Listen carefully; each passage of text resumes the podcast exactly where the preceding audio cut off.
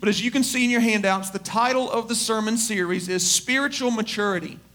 Spiritual maturity. I know that doesn't sound like a fun subject, but I'm going to tell you in the next few weeks the benefits of being spiritually mature, and I'm going to tell you how easy it is. Let me tell you uh, why this subject is very important to me. Because throughout my uh, career as a pastor, life as a pastor, people come into my life and they pretend like they're super spiritual. And it really annoys me because they're actually very immature. They use spiritual lingo that makes other people fear, feel inferior and not as close to Jesus, and that's not being spiritually mature. Uh, speaking in tongues is real. Uh, praying in tongues is real. It's in the Bible. I'm going to teach you about it in the next few months. But the church of Corinth that was speaking in tongues in the Bible was the same church that was filled with sexual immorality. So speaking in tongues does not mean you are spiritually mature. Prophesying, the Bible says all believers can prophesy, children can prophesy. Even the gift of prophecy or the gift of pastoring or the gift of uh, evangelism, we know in Jeremiah, God said, I put it inside you before you were even formed in your mother's womb. So, wearing diapers, you actually can have a gift of prophecy, evangelism, or pastoring. So, that doesn't mean you're spiritually mature because you've been given a gift. Um, people love to, to be in groups and they're sharing what did God say to you or what kind of did you do homework in the short group and they'll say things like this Oh, I didn't do my homework because for three days straight I was wide awake. I just prayed for three days and I felt grumblings in my soul and angels' wings were fluttering over my head and I could not move from one place. And they say all these things that make them seem like they're so close to Jesus, but they're liars. You did not pray for three days straight. Nobody does that. You probably had the flu. That was the grumbling in your stomach. You were probably saying, God, heal me, God, heal me. That's probably the only prayer you prayed. And people do this. It's like they're not being real. They're being somebody fake because they want to feel important. They want to feel special. But I'm telling you, it's very easy to be spiritually mature, and you can choose to do this every day. In fact, I'm going to prove to you in the next few weeks the most spiritually mature people are people that are simply members of a church. They happily give and they joyfully serve. And those three things can set the course for the rest of your life. But a lot of the people that pretend like they're spiritually mature are actually people that are not involved in a church. They float from one church to the other. They try to put themselves in a position where they can be seen or they can be heard or they can feel special in front of everybody. And all that is is pride. Is this a good sermon so far? you know, like, I wish I hadn't come to church today. Um, quoting scripture doesn't mean you're spiritually mature. Remember Nicodemus who memorized five books of the Bible and Jesus said, You're not even born again. You're not even saved, and you think you're better than everybody else. Uh, so, part one today, I want to talk to you about this the flesh. The flesh, this is going to be the foundation for our series. The reason it's titled The Flesh is because the flesh is the opposite of being spiritual. Uh, Galatians 5:16, walk in the spirit and you'll not gratify the desires of the flesh. Walk in the spirit. I know this sounds like a spiritual scripture. It's not that spiritual once you break it down, but walk in the spirit, you won't gratify the flesh. So the flesh and the spirit are opposites, okay? So let me teach you this that I've already taught you before, but we are a triune being. We are a three part being, and I'll show you this um, in the next sermon with Adam and how God created Adam. We're a three part being. We, we are a spirit we have a soul and we live in a body, okay? Your spirit is who you really are. Uh, your spirit, uh, when you get saved, the Spirit of God comes into your life and quickens your spirit. The Bible says we were dead in our flesh, we were dead in our sins before we got saved. You can't, I wasn't dead, I'm walking around earth. No, it's not talking about your body, it's talking about your spirit. So once you get saved, the Spirit of God connects to your spirit, quickens it, and that's what takes your soul to heaven, and you get a heavenly body. If you're not saved, your spirit takes your soul to hell and you get a hell body. And I prove that to you biblically as well. So we are a spirit. Everybody say, I am a spirit. I, have a soul. I, live in a body. Just like this outfit I have on, when I go home today, I'm going to take this, these clothes off, and that, that those clothes aren't me. This isn't me. I'm going to take them off one day. Okay, one day I'm going to take off this body. One day this body is coming off me. I am not this body. I am a spirit. My soul is my mind, my will, and my emotions. My soul is my personality. That's what my soul is, okay? So the soul is actually the flesh. In the Bible, when you read about the flesh, it's referring to the soul. So, point number one today is this the flesh is selfish. The flesh is selfish. Before you got saved, before you got saved, your soul was in charge. And your soul said, We're going to do whatever we feel like doing, we're going to think whatever we feel like thinking, and we're going to act however we want to act. We're going to desire things for ourselves to make us feel good, look good, and make sure that everybody thinks we're great. That's what our flesh. And so one day when you got saved, the Spirit of God came into your life and said, Whoa, whoa, whoa, soul, we're not going to live like that anymore. And your flesh said, Oh, yes, we are. And your spirit said, Oh, no, we're not. We're not going to cuss people out when we feel like it. Wait, that was this one. We're not going to cuss people out when we feel like it. And the flesh says, Oh, just that one guy that gets on my nerves, we can cuss him out. No, we can't. The flesh says, Listen, I need another Krispy Kreme donut. The spirit says, No, you've already had six. You don't need another one. The flesh says, If I put it in the microwave a little bit longer, I can drink it through a straw. the spirit says, A minute on the lips, a lifetime on the hips. You better not do it. I don't know what the spirit says to you, but anyway, so. So, so then, so you got to realize we're in a constant battle. It's a constant battle every day. And I'm going to prove to you, walking in the Spirit's a daily thing. It's not you're going to hear this sermon, leave, and be done. It's a daily battle. Jesus is our daily bread. It's a daily battle. Everybody say daily. daily. And so you have this battle going on. And if I was explaining it to a child, I would say it like this Your soul and your spirit are at war for who is going to control your body. In other words, we have vocal cords, right? Who's going to determine what you say when you're angry? Your flesh or your spirit? Who's going to determine where you go? You know you shouldn't be driving by that bar or you shouldn't be hanging out over here, and that's where your body's going, and the spirit says, No, no, no, you can't do that. You know it's not right. Don't, don't go in that direction. Your flesh or your, your body wants to hang out with a particular person that you know God doesn't want you to be around. Maybe God's got somebody better for you. You think, oh, your flesh says, oh, you can get them saved. If you keep sleeping with them, keep hanging out with them, one day they'll come to Jesus. And your spirit says, you idiot, what are you doing? Leave them alone, let God deal with them, and I got somebody better for you. So it's a constant battle every day to see who's in charge of your body.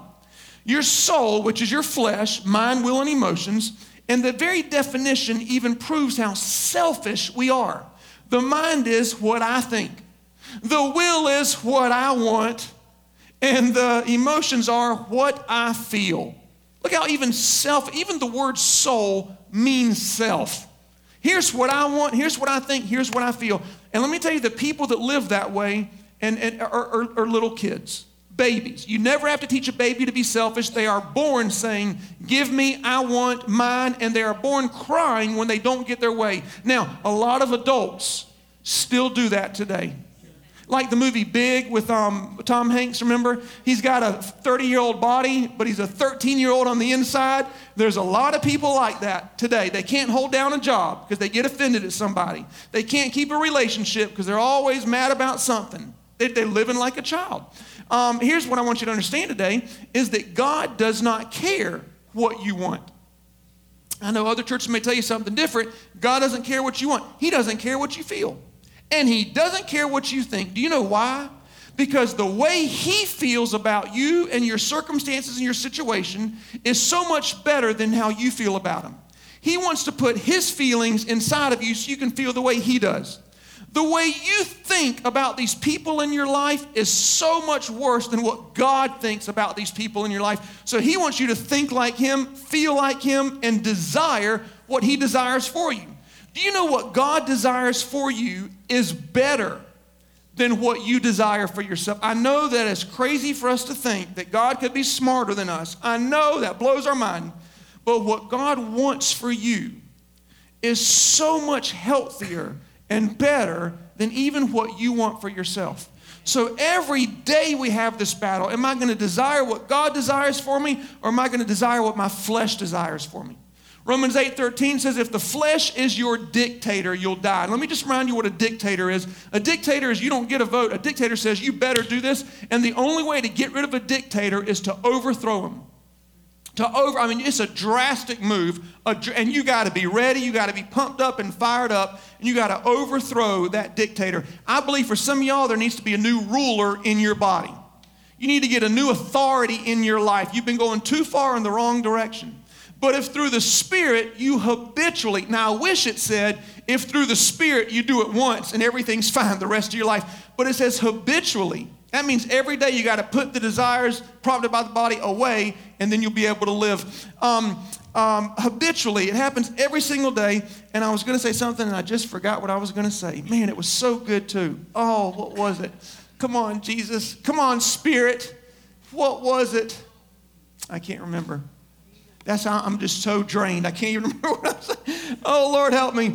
Daily battle. Okay, number two is this the flesh must die in the Bible, it really bothers me whenever people read the Bible or, or, say things and they use phrases that people just don't understand. And I'm sure you've heard the phrase, crucify yourself every day, die every day. And people think, man, that's weird. I don't want to be a part of that, you know, whatever's going on there. But it's talking about your soul when you read the Bible, you got to remember you're a three part being. So every time you read, you got to remember is it talking about your spirit, your soul, or your body? In this case, 1 Corinthians 15 31 is talking about your, your flesh, your soul. It needs to die every single day. So, how do you kill your soul? Here's how you do it you starve it.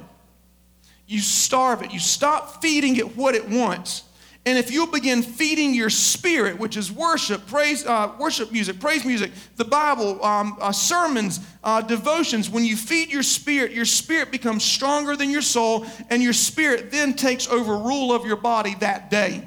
That's why the Bible says we should meditate on the word day and night, because the more we feed our spirit, the more it controls our body. Psalms 131 2 says, Like a weaned child is my soul within me. What happens when you wean a child? They throw a fit. They scream, they have a temper tantrum, and they think you're trying to kill them, don't they? They think that, man, you must hate me. You must just, I thought you loved me and you're taking this away from me. And adults act just like that. If you love me, you'll give me what I want. If you're a good pastor, you'll let me sing on a microphone. If you're a good pastor, you'll let me preach whenever I want to preach. If you're a good pastor, you'll put me in a position where people can see how great I am and use me in a great way. No, if I was a good pastor, I'd tell you to shut up, sit down, and serve somebody, but I love you anyway and not give you what you want. Our flesh desires these things so bad.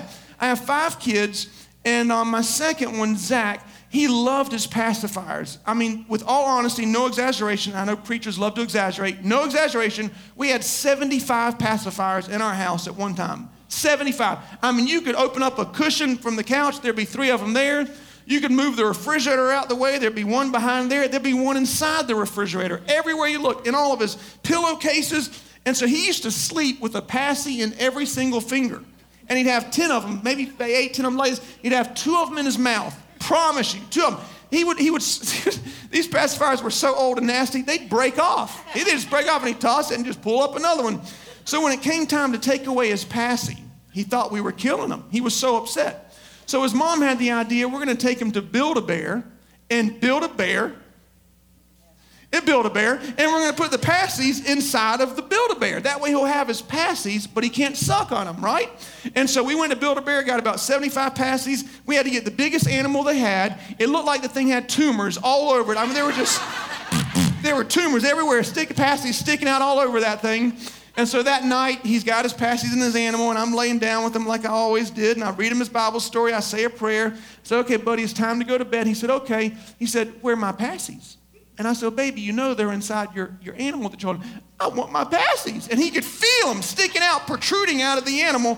I said, You can't have it. I want my passies. So I said, I called his mom. I said, Bring me a knife. She said, Why do you want a knife? I said, I'm about to do surgery. I said, It's time to give my baby his passies. He wants his passies. She said, Don't you dare give him those passies. I said, He wants them. She said, You can't do it. Now, would I have been a good father or a bad father if I had given him his passies? A bad father. I knew it was better for him, for his teeth, for his health, not to have them. And thank God we got through it. Our next child, Eli, and y'all know Eli. Eli sometimes speaks at the second, at the 11:15 service. Eli, when the doctor told him, the pediatrician said to him, "You cannot uh, use your passies anymore." He thought, "Well, I'll just use my thumb." So he had his thumb in there. Well, one night after we told him he couldn't do that, I walk in his bedroom. God is my witness. He's laying in bed crying and he's doing this. I said, What's the matter? I want to suck my thumb so bad, but you told me I can't do it. That's what a lot of adults need to be doing is this. I know it's bad for me. I know it's bad for me. I can't do it. I can't do it.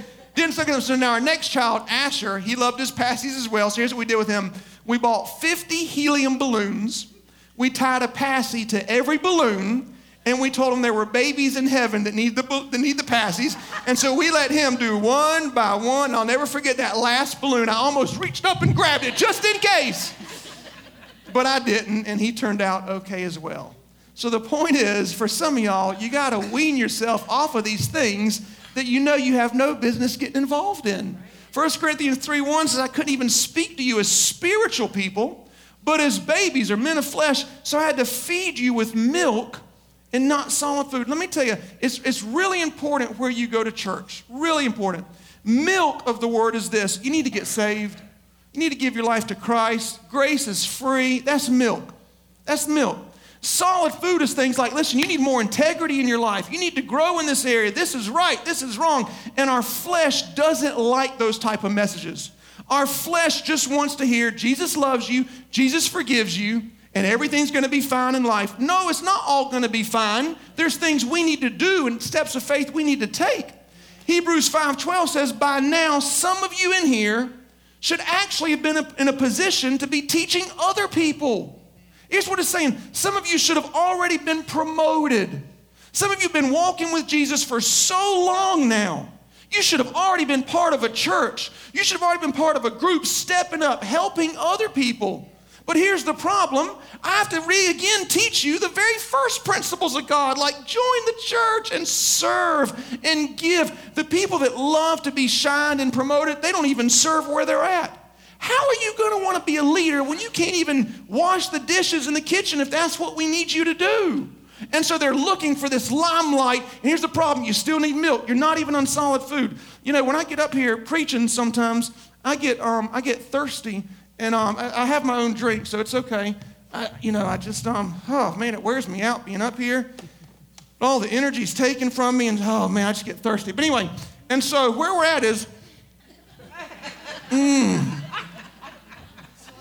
Mmm. This is chocolate too. Oh man. Okay, so Hebrews. Mmm. Give me a second. Uh, I'm curious. Does this look weird to y'all? You don't think I look cool? y'all say even without the bottle, you don't look cool, but. Oh man, this is good. Now, if I was two, or three, this wouldn't look so weird, would it? But the fact that I'm 40 years old and I'm still sucking on a bottle, that's weird, right? That is so weird. Okay, if you've only been saved two, three, four years, it's fine.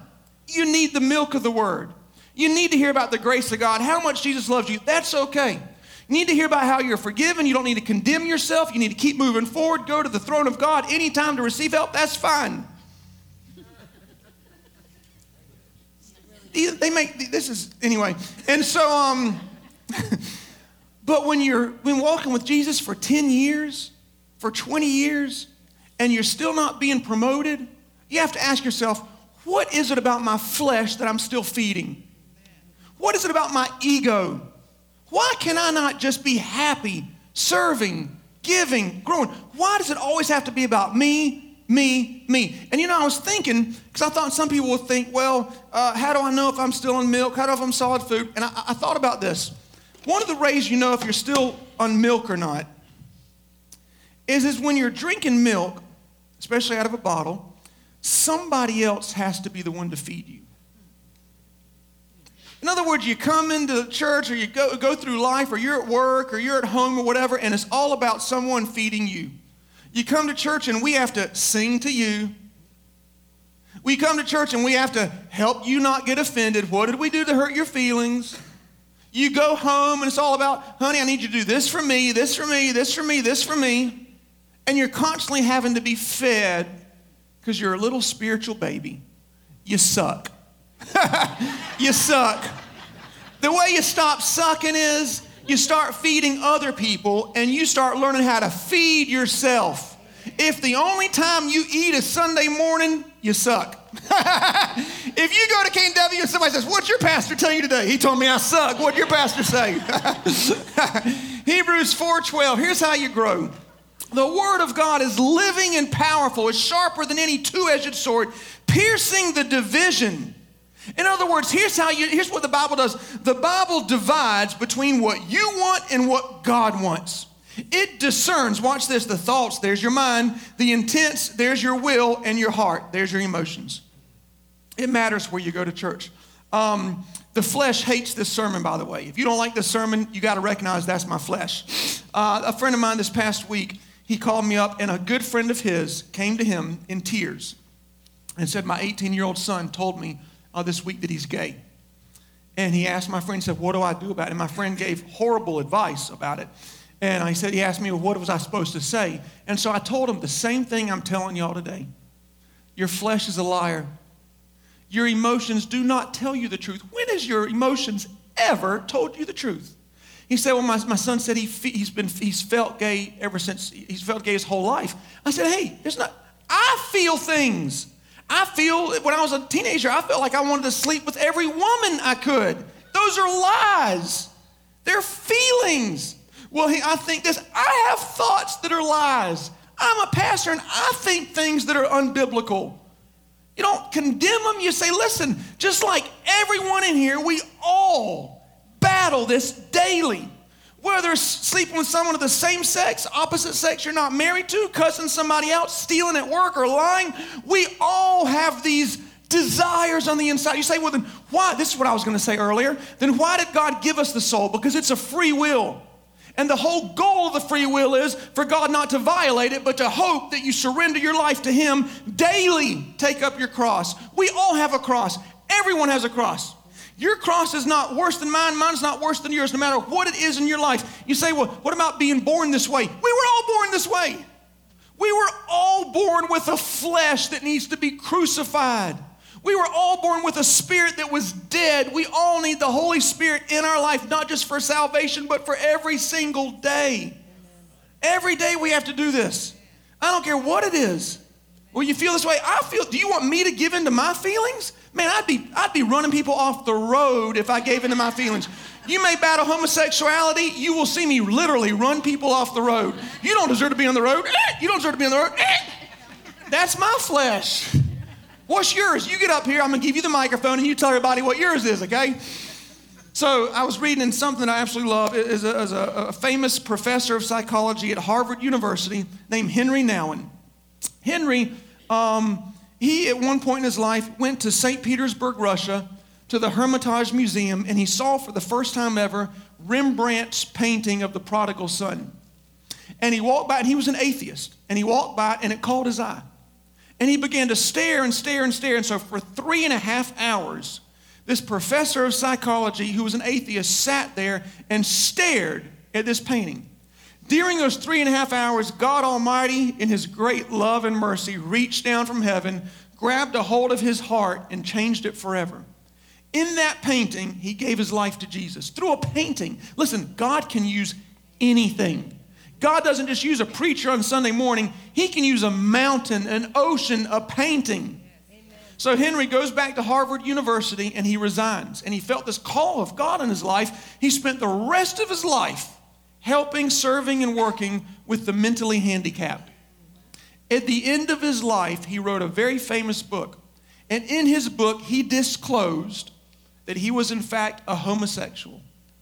But he said, since that day, the day in St. Petersburg, Russia, I never fulfilled that desire for the sake of Christ. Listen, spiritually mature people renounce their desires daily for the sake of Christ and pray for his sufficient grace in their life. We all have to do it. All of us. If I can't sleep with every woman I want to, then you can't do what you're doing. We all have a battle that we must face. Number three is this the flesh must be corrected. It's not enough for you just to not give in, it's not enough for you to just starve it. That, that, that, that puts all the pressure on you. That, that's not how grace works. You have to correct your flesh with verbiage out loud. This is why we pray out loud. This is why we hear sermons. The Bible says faith comes by hearing, not heard, but hearing. Uh, this is why we put worship music on in our home. This is why we sing and praise out loud and not just have people sing to us, because there's something powerful about our words. You must verbally correct your flesh. say, Flesh, this isn't of God, but here's what the word says The Lord rebuke you. Here's what we're going to loose in the name of Jesus. You have to, you have to verbally do it. David was the most spiritually uh, mature man, in my opinion, in the Old Testament. I love this guy. Amazing guy, man of God. But he battled what I'm telling you today. He battled it uh, many times in his life. He battled it. In Psalms 42 11, he actually spoke to his soul. He said, Why are you cast down, O my soul? The word cast down actually means depressed, to press or to push down. He said to his soul, Listen, you, he wasn't schizophrenic either, just so if any of you are wondering. He wasn't schizophrenic. He was actually talking to his soul. He said, Put your hope in God, for I will praise him for the help of my countenance. I want you to see he didn't just talk to his soul, it affected his body. You see the word countenance? That's your facial expression. You know, you're at a party at Christmas time and you should be celebrating and you got your family there, but you begin to have these fleshly thoughts of all the things you lost this year. And who's not at the party? And what kids aren't doing well? And what you the bills you have whatever it is. And you're at a party and somebody says to you what's wrong? The reason they're saying what's wrong is because they can see it on your face. And i'm not condemning you for that because everyone in this room battles that. I'm just telling you if you will learn to talk to your soul before you walk into that party it won't just change it won't just change your mind will and emotions. It'll change your body language. It'll actually affect your very face. In this same chapter david said i was so depressed. In verse 4 i didn't even go to church anymore. It affected his body so much his body chose to stay at home shut the blinds eat Breyers ice cream and watch reruns of house whatever you like, C- CSI, I don't know. David was so depressed, he said, I-, I used to go in the house of God with shouts of joy and praise. But man, my soul's hurting so bad. My soul's been in charge of my body, and we're just not doing that today. David was a great man. He faced a lot of battles in life. He overcame a lot of battles. But there was one point which was the most difficult day of his existence his own son, Absalom, had secretly created a rebellion, and they surprised attacked David while he's in the kingdom after he finally arrived at what he thought was the last stage of his destiny. He's in his kingdom.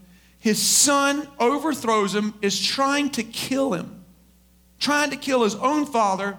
David flees out of the palace with a few of his guys, and he's in the wilderness and he writes my favorite psalm, Psalm 3. He says, Lord, how are they increased that trouble me? There's so many of them rising up against me. They're all talking about my soul, saying, There's no help for that guy. Man, God's not good. God can't get him out of this one. David was saying, God, listen, I battled the bear and the lion and I overcame. Out of every Israelite man in the army, no one would step out and face Goliath, but I did that for you. I was victorious. After that, God, I put up with King Saul for 13 years. I submitted to authority. I had a good attitude, and he was destroying my life, trying to kill me. And I made it through that, and I finally got to the throne. I finally made it to retirement. I finally started to enjoy the last few years of my life. Everything was going fine. But God, I didn't expect this. I didn't think this would happen to my own family. I can take a lot of things, God, but I don't know if I can take this. But the reason David was victorious, the reason he was a spiritually mature man, is because he knew no matter how he thought, how he felt, or what his desires were telling him to do, he always knew if he would just talk to his soul, if he would just remind himself how big God is. David had a big old but. In verse 3, he said, But thou, O Lord. And David liked big butts and he could not lie. He said, But thou, O Lord, art a shield for me, the glory, watch this, and the lifter of my head. I cried unto the Lord with my voice, and he heard me out of his holy hill. So I, it, it affected my body so much, I was finally able to rest. I laid down and slept. When I wait, God continued to sustain me. I will not be afraid of even ten thousands of people who sent the man beforehand. He was like, God, I don't know what's going to happen, and this guy's coming in. Now, if even ten thousands of them are around me, I'm not afraid, because Thou, O Lord, art a shield for me, the glory and the lifter of my head. And that is how you deal with the flesh every day of your life. Every day. Musicians, come on up.